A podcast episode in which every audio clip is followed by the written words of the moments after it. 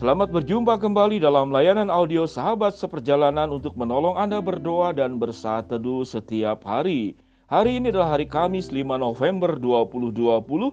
Tema yang kita akan bahas yaitu berjudul Mengatasi Memulihkan Hubungan yang Retak. Memulihkan hubungan yang retak. Firman Tuhan terambil dalam Maliaki pasal empat ayat yang keenam dan ayat yang kedua. Demikian bunyi firman Tuhan. Maka ia akan membuat hati bapa-bapa berbalik kepada anak-anaknya dan hati anak kepada bapa-bapanya, supaya jangan aku datang memukul bumi sehingga musnah. Tetapi kamu yang takut akan namaku, bagimu akan terbit surya kebenaran dengan kesembuhan pada sayapnya. Kamu akan keluar dan berjingkrak-jingkrak seperti anak lembu lepas kandang. Mari kita berdoa.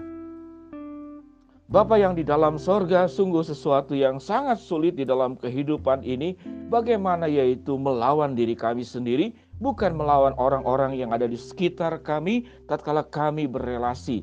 Sehingga tatkala kami kalah dalam mengalahkan diri sendiri, kami menjadi orang-orang yang memiliki hubungan-hubungan yang retak, bahkan kemudian bisa berakhir dengan hancur dan tidak bisa tersembuhkan kembali. Kami mau belajar bagaimana memulihkan hubungan yang retak. Di dalam nama Tuhan Yesus kami berdoa. Amin. Sahabat seperjalanan, Nabi Elia di dalam kitab Maleaki diutus oleh Tuhan untuk menceritakan tentang hari Tuhan. Bagaimana tatkala hari Tuhan ada, dikatakan Tuhan akan memulihkan segala hal yang terjadi di dalam relasi manusia. Dan itu tentu sebuah kesukaan Allah dan rancangan Allah dari awal penciptaan pun. Tuhan sudah membuat relasi itu menjadi relasi yang baik, relasi yang indah, relasi yang membahagiakan untuk setiap unsur manusia. Tatkala seseorang tidak mampu mengalahkan dirinya sendiri, maka dia akan bermasalah di dalam relasi, di dalam segala hal.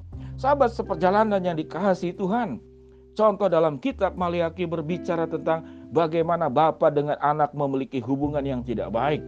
Dalam jabaran yang lebih luas, demikian juga bagaimana hubungan anak dengan ibu juga tidak baik. Bapa dengan ibu juga tidak baik. Hubungan anggota keluarga juga tidak baik. Bahkan hubungan-hubungan di dalam jangkauan yang jauh lebih luas, itu pun banyak yang menjadi bermasalah. Dan satu perkara sebagaimana yang disampaikan di dalam doa pembukaan tadi, yaitu karena kita tidak sanggup untuk mengalahkan diri sendiri. Musuh terbesar di dalam hubungan yang retak pada dasarnya adalah diri sendiri. Tatkala kita memaksakan kehendak diri, tatkala kita memaksakan keinginan diri, tatkala cara kita, cara saya adalah cara yang terbaik dan semua orang itu harus menurut. Tatkala nafsu yang dikedepankan, tatkala segala macam rencana yang tidak ada, kemudian berdamainya dengan rencana-rencana yang ada di pihak luar.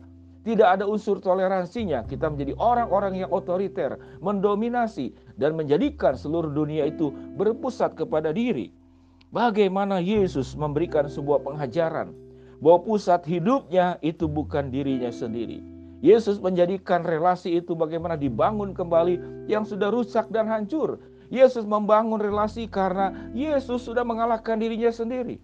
Sekalipun Yesus adalah Allah, sekalipun Yesus adalah Tuhan, tidak yang ada di kedudukan yang tertinggi, itu mau turun kepada yang paling bawah. Merendahkan hati, kenosis, mengosongkan diri, dan menjadi sama seperti manusia. Jikalau prinsip di dalam hubungan dan relasi ini, apa yang diajarkan oleh Kristus, itu kemudian dimiliki oleh kita, maka banyak relasi itu akan pulih dengan serta-merta. Dan Tuhan akan ubahkan setiap relasi yang retak, yang hancur, yang berantakan itu direkatkan kembali. Dan pada akhirnya hasil daripada relasi yang dipulihkan itu, Anda mengalami kebahagiaan, Anda mengalami kedamaian, hidup Anda penuh dengan senyum yang terbuka, hidup Anda menjadi cerah. Karena mengapa?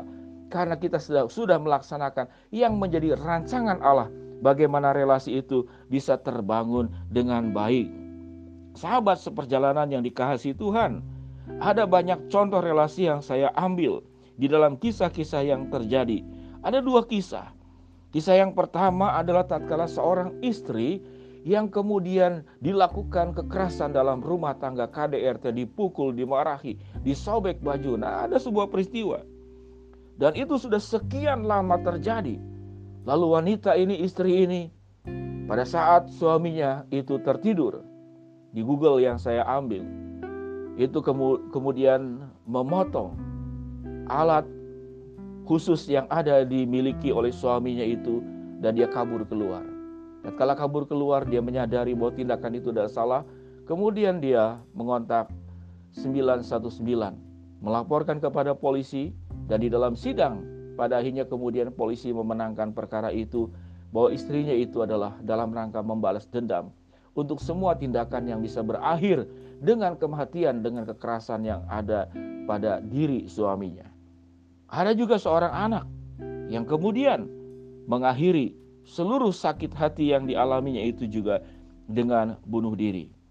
Ada seorang anak kembali yang kemudian tatkala dia memiliki dendam, hubungan yang buruk dengan guru sekolahnya karena dia tidak menyontek, dan dia dianggap menyontek. Dalam kisah itu, setelah dua puluh satu tahun tidak bertemu dengan guru itu, dendam itu tetap dimiliki oleh anak ini yang sudah berangkat dewasa.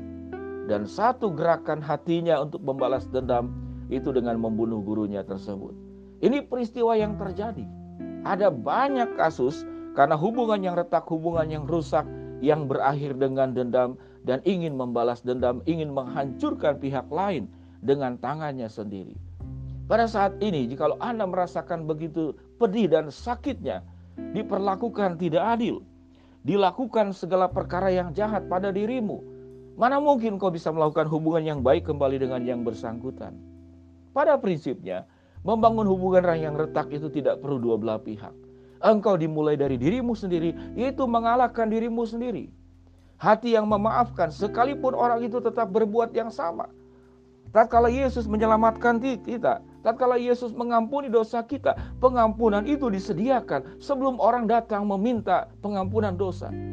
Jadi bukan sebuah hubungan timbal balik, engkau bertobat dulu baru pengampunan diberikan. Tidak. Allah menyediakan pengampunan untuk setiap orang manusia yang berdosa, sekalipun manusia belum bertobat, itu disediakan.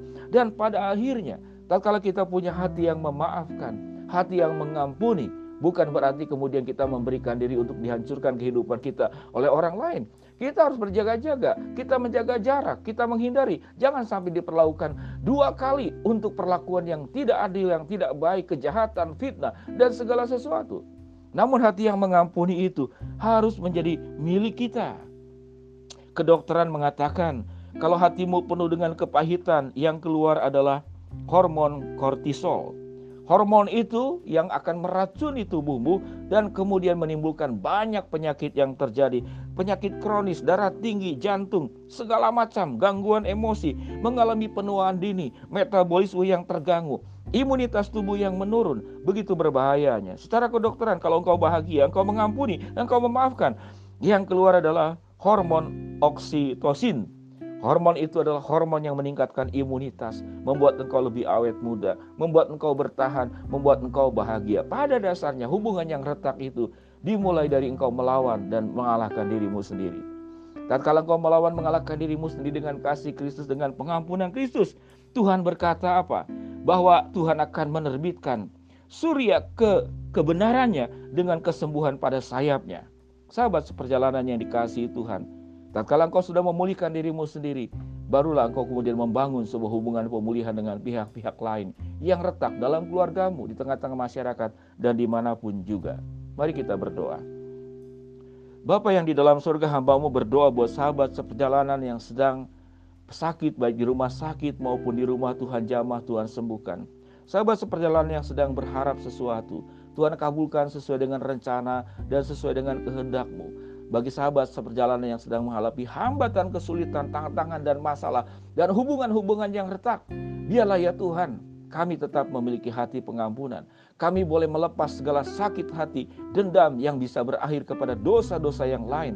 Dan kami boleh pulih di dalam pengampunan Tuhan, di dalam kasih Tuhan. Tuhan akan menjadikan kami sebagaimana firman Tuhan katakan, seperti surya kebenaran dengan kesembuhan pada sayapnya. Dan kamu akan keluar berjingkrak-jingkrak seperti anak lembu lepas kandang. Kami mau belajar pulih dari semua sakit hati. Dan kami berupaya untuk kemudian memulihkan hubungan yang retak dengan pertolongan Tuhan. Kami sanggup ya Tuhan dengan siapapun hubungan itu yang sedang kami alami dalam kondisi yang tidak baik. Di dalam nama Tuhan Yesus kami berdoa. Amin. Shalom sahabat seperjalanan yang dikasihi Tuhan. Bertekadlah untuk memulihkan hubungan yang retak dengan cara engkau melawan dirimu sendiri, menundukkan dirimu sendiri di dalam terang kebenaran firman Allah. Tuhan akan bukakan jalan. Apa yang sudah rusak dalam relasi hidupmu dengan siapapun, Tuhan akan kembalikan. Shalom, Tuhan memberkati, selamat beraktivitas. Amin.